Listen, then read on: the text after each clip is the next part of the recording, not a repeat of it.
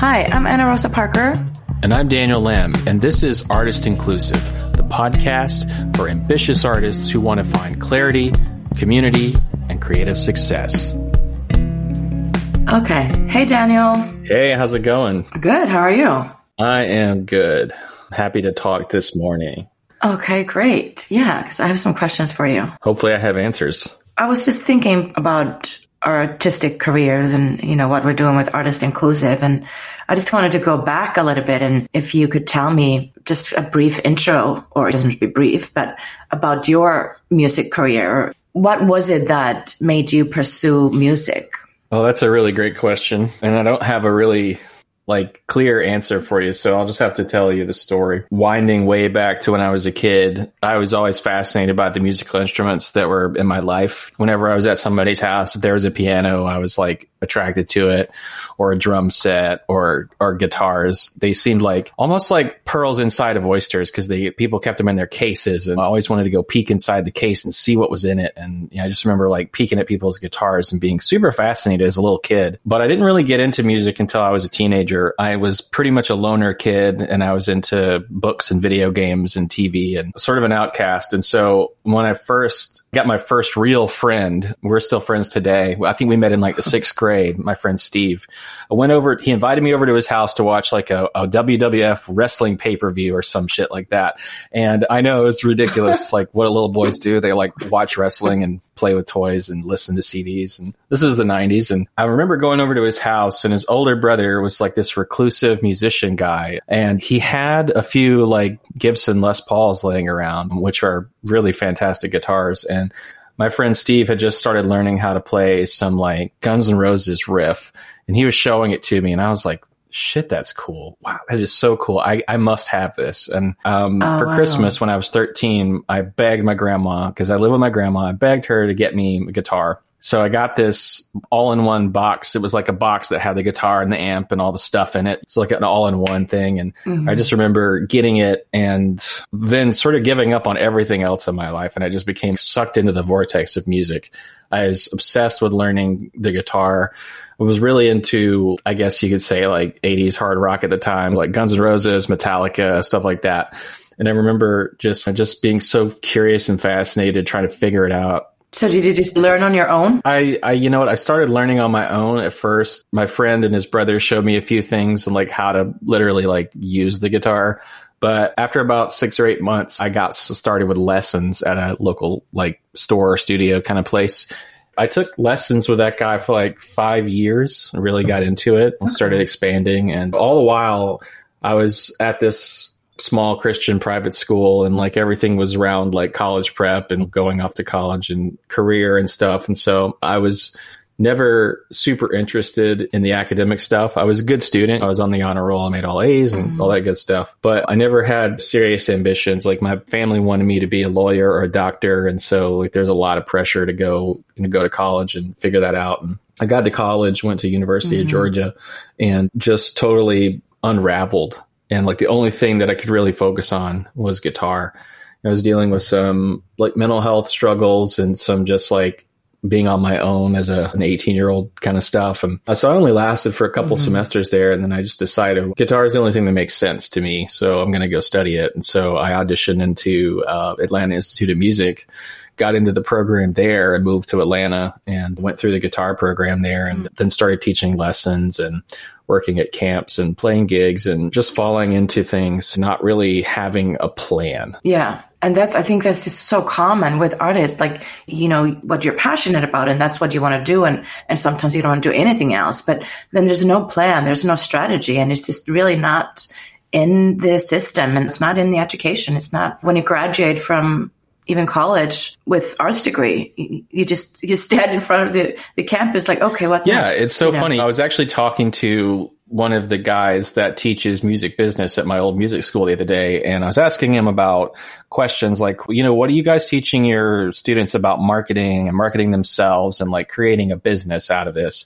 Because they focus a lot on mm-hmm. things like copyright law, like how to protect your IP, how to register your songs and stuff for musicians, but they didn't really talk a lot about what do you do? Like, how do you save for taxes? How do you like build a business? How do you get students or clients or broker deals with venues and get Mhm. gigs. None of that was really a big part of the Yeah. education. And for me, like being so, so like dead focused on just performing and learning to play and becoming better.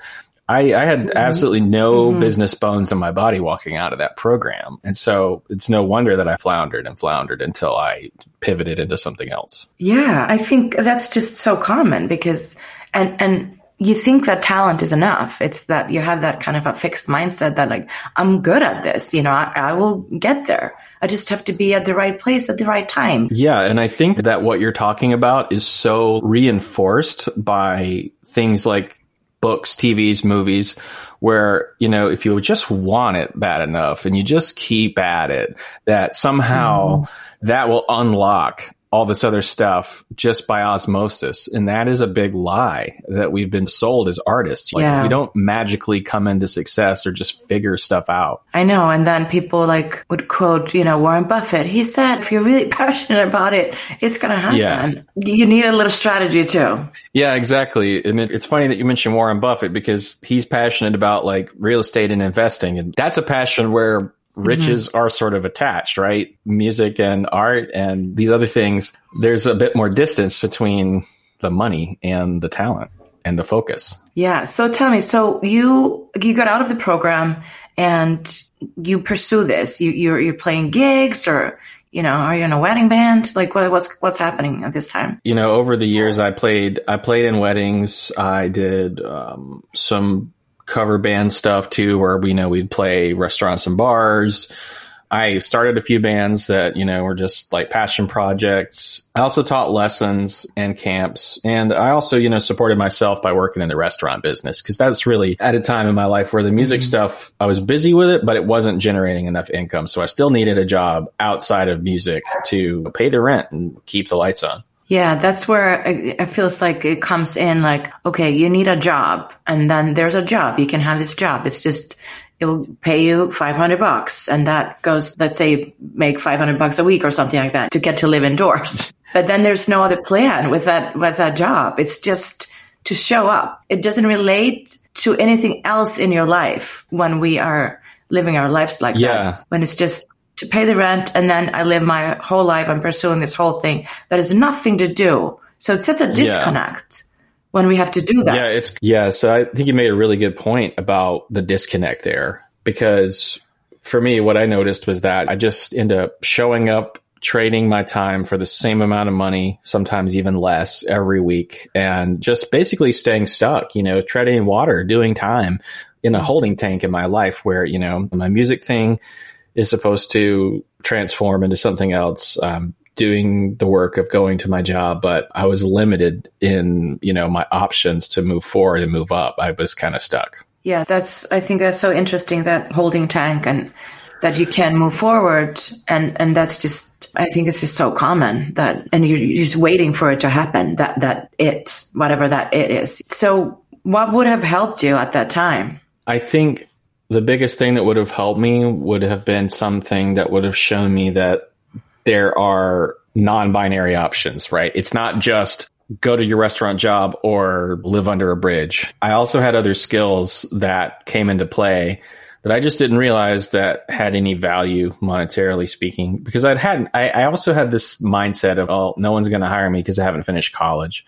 And there's a lot of belief, I think, that if you don't have that piece of paper in hand that you're not employable, which isn't really true. And I never even thought of the idea that, you know what, I could create my own business, that I could just cobble together the skills that I already have, maybe develop them a bit more and not look at it from the sense of like, somebody please value me and give me money for something that I'll do. I think that's a big part of why we want to build this community is because there is a nonlinear path that people can hop on and escape that sort of bondage, right? Absolutely. Because I think if you're an artist and you think, oh, copywriting or marketing, that just feels like death to them. You know what I mean? Or, or you know, to, it's like, wow, I'm not going to, that sounds awful. But finding a way where you can, whether it's PR or it can be anything, if you want to dive into new skills or, or whatever it is, but knowing that you can do it, you can build that business, it can be yours. You don't have to only work for other people and that's nine to five kind of a thing, the corporate jail, if you will. So like one of the things that I got into after I started getting really sick of the restaurant business was I got into writing. You know, my first foray into writing was writing fiction, writing short stories and poetry and things like that. And, and I got some of my stuff published online and, and I started to feel like, hey, maybe writing could be something more than just like a, a pastime. And then I just started networking and I found out that there were people who were actually making money at writing and they weren't selling their souls to big pharma or working for the man, so to speak. And so I got into like journalism and paid writing gigs and freelancing as sort of like a gateway drug into working in marketing. And it's interesting because had I not met the people who were doing it in person and just talked to them, I wouldn't have even thought about it. It just didn't occur to me. Yeah, wow, that's interesting. That could, could have gone a different route, you know. Yeah. So when you are starting, like, what what, what does it take to to start something like what you did, your own business as an artist? Like, how did you figure it out? I mean, after those, like, you, you were doing some articles, and then, but there's a there's a big leap from that to the the business you're running today. Yeah.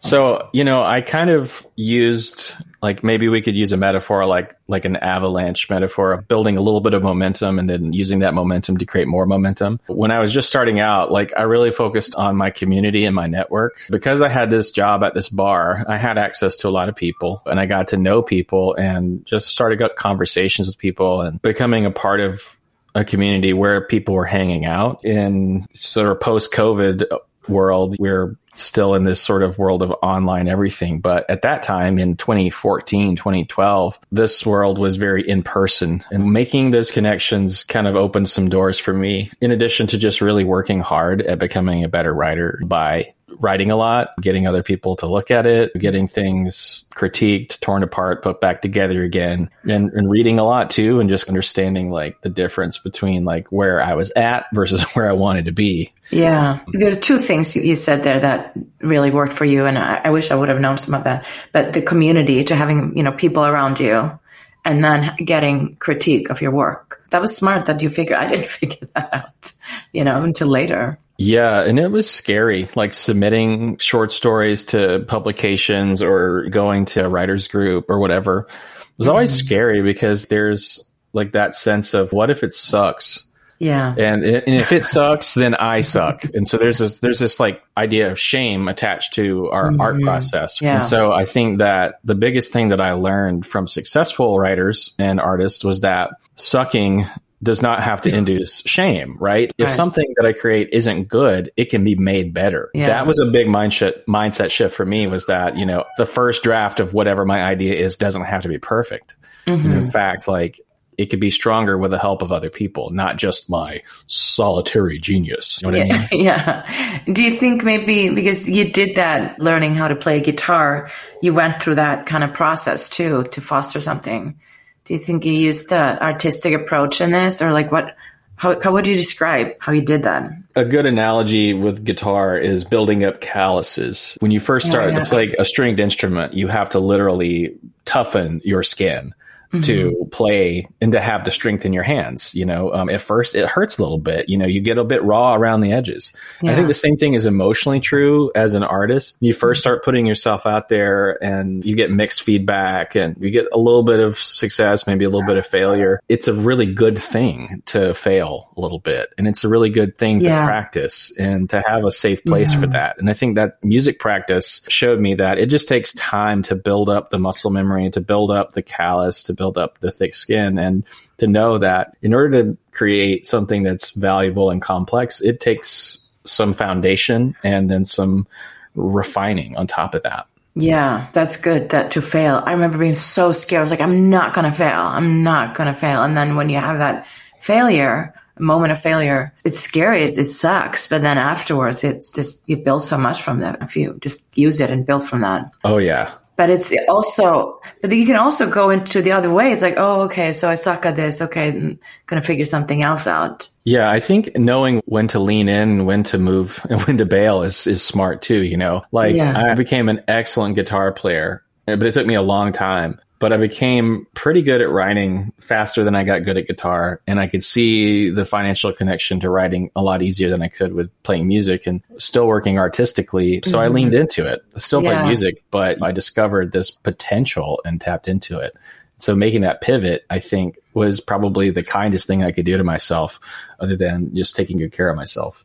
Yeah, I love that. And so what what drives you to like create big goals? What drives you every day? How do you strategize your your like you have a big goal and and what what are the everyday moments? Do you break it down or you just have that one big goal right in front of you and you do a little bit or is there strategy to that? Like how do you work with goals? Yeah, it's definitely a strategy. And I'm very myopic when it comes to how to go from point A to point Z. So mm-hmm. I really have to break it down into incremental steps. Say if, if I wanted to say raise my income by X percent or whatever, I'd have to work back from that and figure out exactly what that looks like because I get overwhelmed pretty easily as a person with ADHD. I can hold the ocean in the teacup of my mind and then it spills out everywhere and I just get overwhelmed and go take a nap. Yeah. So like on a daily basis, I have quarterly goal setting thing where I'll come up with my goals for this quarter. I have a big vision for the year of like, I want to create this community. I want to level up my copywriting business, do these things. And so I back that into quarters. Like, okay, so for the first quarter, I'm focused on creating a system.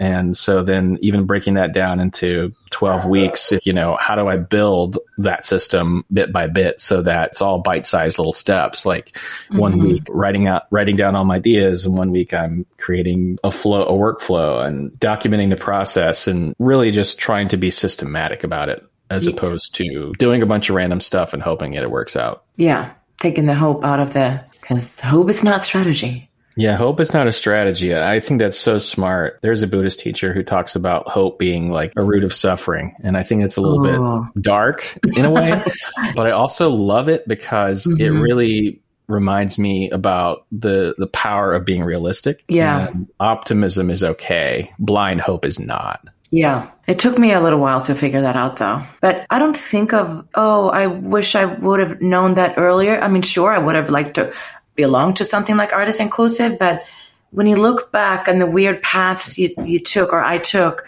I'm like, yeah, okay, I, I met those people in, in this little detour and, you know, and then I learned this along on the other side of the street kind of a thing. Our detours, they're not, they don't have to suck. No, the detours don't have to suck. And when I look back on mine, there's a lot of like rich, awesome stuff that came out of those detours.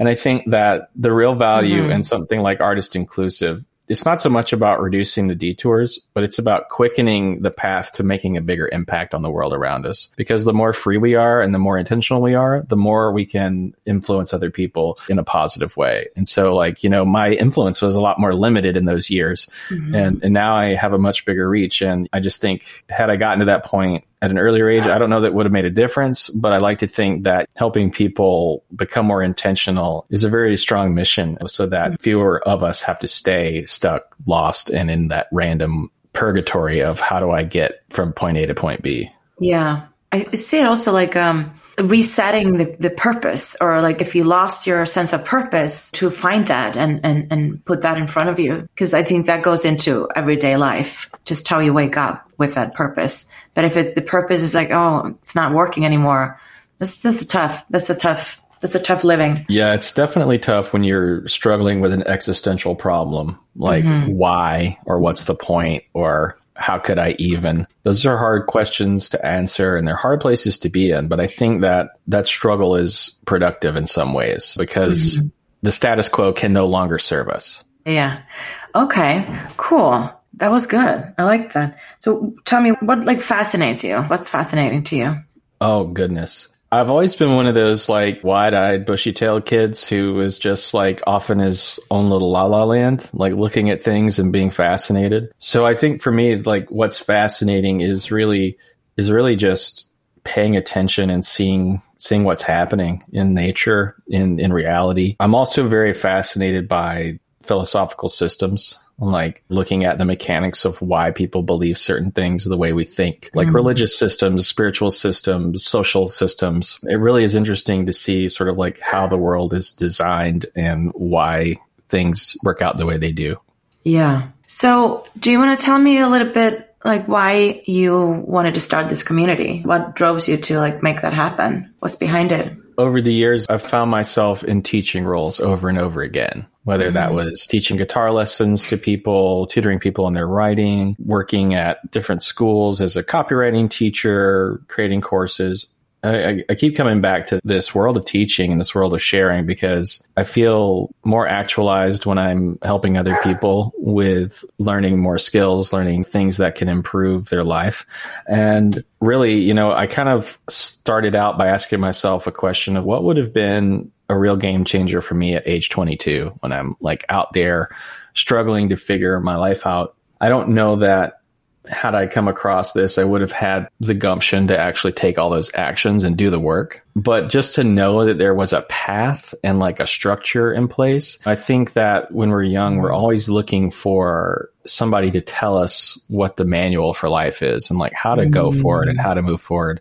And there was just so many things I never learned how to do, like how to adult, so to speak. Mm-hmm. And now I don't think that we can teach everybody everything by any means, but I do believe that having a community of people who get it and understand that struggle and understand what, like, how to think both creatively and rationally, marrying the left brain and the right brain. I think that would have really empowered me to stop struggling and lean into a more skillful way of mm-hmm. doing life and business. Yeah, no, that's really good. I totally agree. Yeah, I'm so excited about it. I, I just look forward to to dive in. I was going to ask you some some questions at the end. I wanted to do the the tail end of the icebreaker so we get to know you like in a different way. Okay, I'm in the hot seat. Do the it. hot seat. I'm going to put on the speed a little bit and see what happens. Start with what's your favorite animal? My favorite animal, probably dogs.